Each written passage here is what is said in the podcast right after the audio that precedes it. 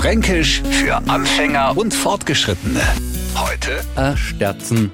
Dass aus dem Fränkischen die leckersten Sachen zum Essen kommen, das ist kein Geheimnis. Und drum schauen wir uns einmal genau in unsere Küchen um. Und in einer jeden gibt's mindestens a Sterzen.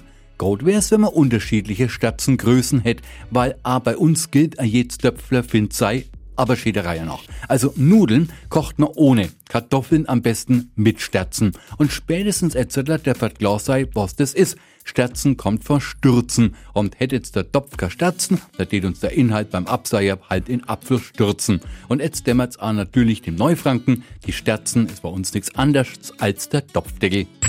Fränkisch für Anfänger und Fortgeschrittene. Täglich neu auf Radio F und alle Folgen als Podcast auf radiof.de.